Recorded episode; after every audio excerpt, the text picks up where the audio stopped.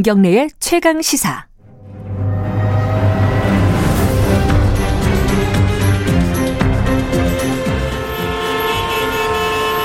GPS가 연결되었습니다. 김경래의 최강 시사. 여의도 신호등. 네, 한 주간에 화제가 됐던 전가 인물을 집중 탐구해 보는 시간입니다. 주간 인물 토크쇼 여의도 신호등. 오늘도 두 분 모셨습니다. 먼저 현근택 변호사님 안녕하세요. 네, 안녕하세요. 현근택입니다. 예, 김태현 변호사님이 오늘 개인 사정으로 하루 쉬시기로 했습니다. 그래서 저희들이 special guest 특별히 국민의힘 법률위 부위원장이신 윤기찬 변호사님 모셨습니다. 안녕하세요. 네, 안녕하세요. 예, 김태현 변호사님이랑 잘 아시나요? 네, 몇 번 뵀어요. 아, 친하시진 않구나. 몇 번 뵀어요. 친하진, 친하진 않아요. 네. 오히려 두 분이 좀 가까운 사이라고 네, 들었습니다. 방송 자주. 자주 하죠. 아, 그래요? 네. 아, 오늘 두분 케미라 그러나요? 그거 좀 기대를 해보겠습니다. 네, 이제 오늘 골라오신 그 정가 인물이 사람이 아니에요. 현근택 변호사님은 검찰을 들고 오셨네요. 검찰.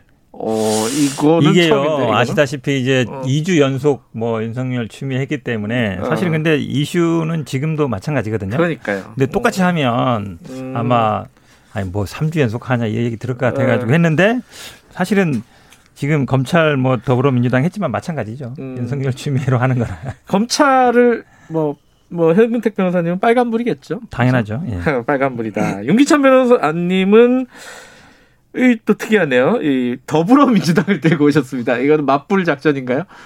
그래서 저는 지금 이 민주당이 여당이기 때문에 네. 어, 현 정부에서 추진하는 정책에 어느 정도 협조를 하는 건 이해를 해요. 네. 근데 이제 국회 고유의 기능이 있는데 그 기능을 무력화하는 그 그런 어 기대 를 넘어서는 이런 입법 활동을 하니까 음. 상당히 걱정이 되고 또 하나는 어 민주당을 위해서 걱정하는 흉내를 낸다면 지금 이제 민주당 내에서는 차기 보궐선거도 있고 그다음 대선도 있잖아요. 네. 근데 공수처라는 어떻게 보면 정권과 밀접한 이슈에 대해서 네. 너무 올인하는 바람에 음. 어, 새로운 대선 주자들 또는 보선 보선 그 후보자들이 선거에 임하는 전략상 상당히 차질이 있는 게 아니냐 어. 이런 개인적인 생각도 해봤어요. 근데 어, 그럼 그거부터 얘기를 좀 이어가 볼까요? 지금 말씀하신 게 내용을 떠나서 네. 어, 선거 전략이라든가 정치 공학이라든가 이런 걸 따져봤을 때 지금 공수처에 올인하는 모습은 선거에 불리할 거다. 이런 말씀이시잖아요, 윤 변호사님. 그죠? 저는 그래서 어. 어, 김태년 원내대표가 애당초에 조영 대표하고 국회의장실에서 어, 좀 심도 있게 논의하자라고 했다가 예. 공수처법에 대해서 그게 아마 김태년 원내대표의 당을 반영하는 본심이었다고 봐요. 음. 그런데 갑자기 이제 조금 태도가 변하셨어요. 그것은 뭔가 또 누군가의 어떤 뭐 여러 가지 영향을 받지 않았느냐. 청와대요? 저는 그렇게 생각해요. 그래서 이게 공수처라는 게, 네. 어, 뭐 여러분은 저희가 뭐 개혁명분 이렇게 말하지만 사실은 공수처를 누구를 위한 법인가를 따져보면 그러니까 모든 법은 그 대상이 있어요. 네. 예를 들면 우리가 노동법에 대해서 좀 강하게 개정하는 것에 대해서 반대를 하지만 그것은 노동자를 위한 법이에요. 그러니까 네. 그쪽 분들은 당연히 수혜자가 있기 때문에 이 법을 찬성하는 거예요. 그러니까 양쪽에서 분명히 여러 가지 뭐 논란의 여진이 있는 건 분명히 맞아요. 네. 근데 공수처법은 이게 과연 누구를 위한 것인지를 따져보면 그 누구를 위한 대상이 제한돼 있다는 거예요. 국민을 위한 것이다. 이렇게 얘기할 수 있잖아요. 국민을 위한 게 아니죠. 사실은 국민을 위한 거면 그 민생 범죄와 관련된 검경 개혁에도 매진했어야죠.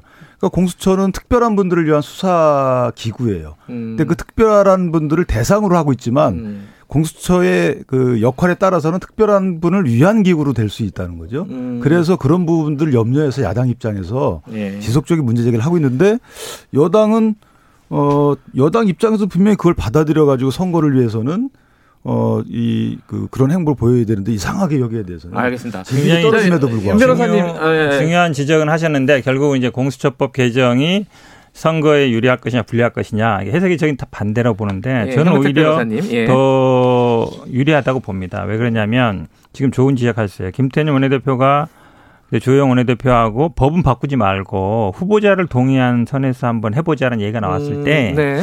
지지자들 사이에서 난리가 났어요. 음. 왜 이번에 왜냐하면 이게 3년 후에도 똑같은 일이 반복될 텐데 앞으로 그러면 이번만 하고 말 거냐 음. 이 얘기 되게 많았거든요. 그러면서 굉장히 비판을 많이 받았고 이 공수처법이라는 게 단순히 뭐 지금 1, 2년 된 문제가 아니잖아요. 96년 처음 나오겠지만 뭐 김대중 대통령 특히 노무현 대통령 때 이거 굉장히 추진하려고 했다가 안 됐단 말이죠. 네. 그러니까 우리 당 지지자들 사이에서는 그러니까 지지율이 떨어지는 원인이 이제 양쪽으로 볼 수 있는데 말씀처럼 중립지대에 있는 사람들이 너무 좀 밀어붙인다고 볼 수 있지만 제가 보기엔 오히려 우리 당의 지지자들은 아, 확실하게 좀 개혁을 하고 180석 만들어졌는데 뭐 하고 있냐. 음. 좀더 확실하게 해야 되는데 제일 중요한 게 공수법이고 이거 하나 제대로 못 해가지고 어떻게 우리가 180석 만들어준 거 역할을 못 하는 거 아니냐 이런 일도 음. 있거든요. 오히려 그런 면에서 본다 그러면 우리 당 지지자들 이런 부분들의 이 그 개혁 요구에 수- 음. 반응 부응하는 면이 있고 최근에 아마 저는 뭐, 뭐 여론조사 기관에서도 이렇게 좀 법 통과되고 이런 모습 보면서 약간 지지율 반등 기미도 있는 걸로 봐서는 네. 오히려 이런 개혁 입법을 더 해나가는 것이 지지 음. 산 지지율에 더 도움이 된다라고 제가 한 말씀만. 드리면 예, 윤기찬 변호사님. 이게 네. 180석을 만들어준 것은 어, 적극적인 지지층은 물론 바탕이 되지만 그분들만의 힘으로 되는 건 아니죠. 그분들은 뭐 소위 분석가들에 의하면 25% 미만이라고 하는데 어, 지난번 민주당이 얻은 180석을 또 지지율로 분석을 해보면 득표율로 이게 49% 얻은 거예요. 네. 그러니까 49%가 180석으로 여러 가지 선거 뭐 문제 때문에 이렇게 된 건데 대통령 선거도 마찬가지예요. 41% 얻으셨는데 거기에 투표율까지 감안하면 30, 한 7, 8% 정도거든요. 네. 그러면 거기서 24, 5% 빼면 나머지 중도층에서 힘을 줬기 때문에 지지를 줬기 때문에 음. 어 180석 또는 정권을 어 창출한 건데 그러면 공수처 부분도 지금 여론조사 해 보면 애당초 공수처의 취- 취지는 좋죠. 그런데 이게 진행 과정을 가만히 보십시오.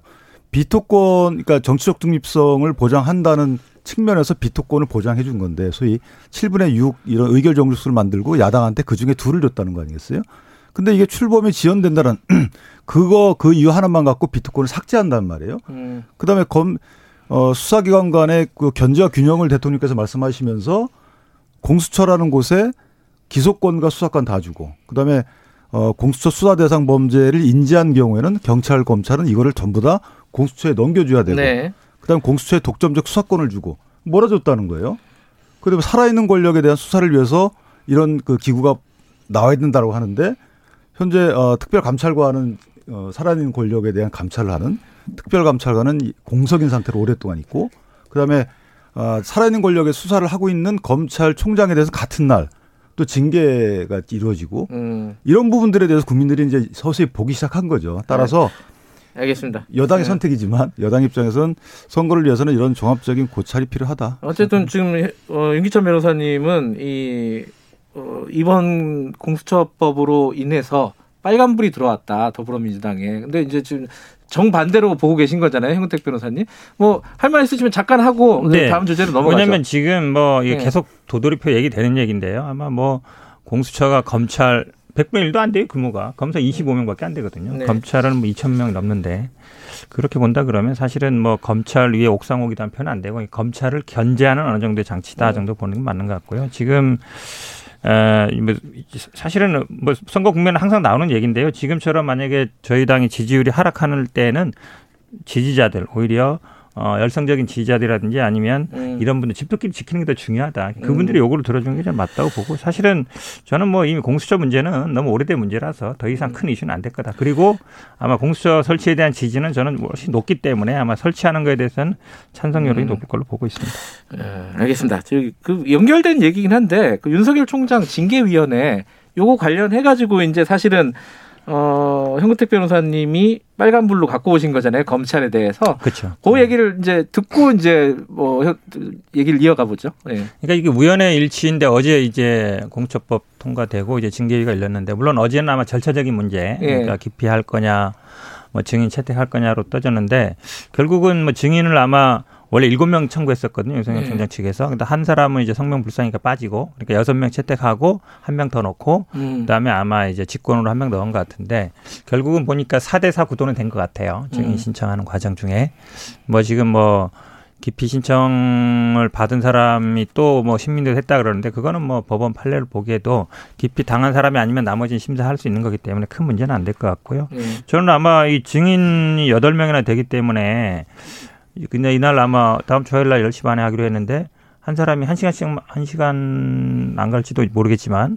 시간이 좀 아마 이 심리가 오래 갈 것 같다. 네. 그러니까 여덟 명 물론 다 나올지 안 나올지 모르겠지만 아마 4대4 구도기 때문에 안 나오면 불리하다고 생각할 수 있어서 많이 나올 것 같은데 증인 신문도 굉장히 늦어지면 또 또 미뤄질 수 있어요? 아, 제가 보기에는 뭐 결정이 그날 늦게 나오거나 아니면 또 뭐좀 음. 이후에 나오거나 이럴 수도 있지 않을까라고 보입니다. 근데 지금 사실 중징계 같은 게 나와야지 그 검찰한테 빨간불이 되는 거잖아요. 이게 뭐 징계가 제대로 안 나왔다 그러면 검찰은 다시 살아나는 거고 윤석열 총장은 오히려 추미애 장관한테 빨간불 되는 거 아니에요? 예전에 생각해 보세요. 윤석열 총장 예전에 정직 1개월 받았어요. 뭐 네. 때문에 받았냐면 국정원 댓글 사건 네. 할때 나 압박 있었다. 네. 한마디로 얘기하면 내부 정보를 흘렸다. 음. 그걸로도 정직 1개월이었거든요. 음. 근데 지금 생각해 보세요. 지금 나오는 게 보면 뭐 판사 사찰이냐 아니냐도 있지만 아 예를 들어서 그뭐 사건 관계자를 만났다든지 아니면 감찰을 거부했다든지 아니면 지금 무슨 뭐 저- 여론조사에 들어가서 정치 문제 됐다든지 그 제가 보기에 내부에서 아, 나 압박 받았습니다. 누가 나한테 외압 넣었습니다. 얘기한 것도 정직 1개월인데 음. 이 여섯 가지 사유가 그거보다 못할까요? 전례로 보면 아, 그럼요. 그러니까 음. 지- 징계라는 거는 처벌이 아니에요. 그러니까 제가 보기에 그리고 뭐 물론 뭐 징계라는 게 다시 한다고 더 무겁게 나오지 않지만 네. 예전 사례로 보면 이거는 정직 이상 중징계는 피할 수 없는 어떻게. 보세요, 윤기찬 변호사님? 그러니까 윤석열 총장이 당시에 징계받았던 주된 이유는 변호사님 말씀하신 그 점도 있지만 음. 그러니까 이 법상 징계 사유가 된 것은 사실은 보고 의무 누락이에요. 아하. 보고 보고 없이 그냥 그저 체포했다고 하는 거거든요. 음. 그러니까 어 그걸 여기다 대입시켜 보면 징계될 분들은 뻔하죠. 음. 뭐 검, 감찰 담당관 보고 없이 했죠. 감찰관에게 보고 없이 무조건 진행을 했어요. 그 다음에 뭐 한동수 대검 어 감찰부장 감찰부장, 예. 그분도 보고 안 하고 예. 입건도 하고 그랬죠. 그리고 뭐 중앙지검에서도 총장한테 보고 없이 여러 개 하고 있어요. 이거 지금 감찰 그 개시도 안 하고 있단 말이에요. 음. 자, 그건 그렇고, 그렇고. 지금 이거, 어, 윤 총장의 경우는 사실은, 어, 징계 사유는 저는 개인적으로 없다고 보는데, 만약에 문제가 된다 그러면 지금 심재철 국장이 증인으로 온 걸로 봐서는, 어, 재판부 분석 문건과 네. 관련돼서 아마 집중하지 않을까, 여권에서는. 음. 그런데, 어, 이 징계 의결 구조를 보면 실제는 뭐 해임 세명이 해임 절반 나오면 해임이 되는 거고요. 예. 그다음 에 해임 절반이 안 나오고 과반수 의견 없이 거기에 해임 두 개, 어, 두, 두 명하고 예를 들어서 뭐 감봉 한 명이다. 음. 그러면 감봉이 되는 거예요. 음. 이게 그러니까 그 똑같은 양정 기준 갖고 거기에 과반이 안 되면 과반 될 때까지 더 하는 거예요. 아 그래요? 예, 그러니까 뭐 어. 예를 들면 네 명이 과반인데 해임 두 명, 정직 한 명, 감봉 한 명이다. 그러면 원래 해임이 돼야 되잖아요. 감봉이 결정됩니다. 음. 이런 식으로 징계 구조 이 법상 그래요. 그러니까 징계 결정 구조가 그렇기 때문에 그런 결정 구조상의 문제점 하나 하고 그다음에 이게 정치적인 의미 영향이 있잖아요. 그러다 보니까 대통령이나 여당 입장에서도 중징계를 통해서 뭐 정직 이상 가- 하고 음. 나서 소송을 통해서 뒤집어지면 상당히 정치적 타격이 있다. 그래서 음. 저는 개인적으로다가는 견책 내지 감봉 정도로 아, 그래요? 하지 않을까. 물론 징계 어. 사유 부분도 그래요. 이게 실질적 징계 사유를 보면 뭐 여기서 다 시간이 없으니까 말씀 못 드리겠지만 징계 사유로 거론될 만한 것들이 사실은 없어요. 그러나 징계위원회 구성 면면을 보면 사실은 징계 결정은 될 거다. 그런데 아, 그런 여러 가지 면으로 볼 때는 견책 내지 감봉으로 끝날 가능성이 크다.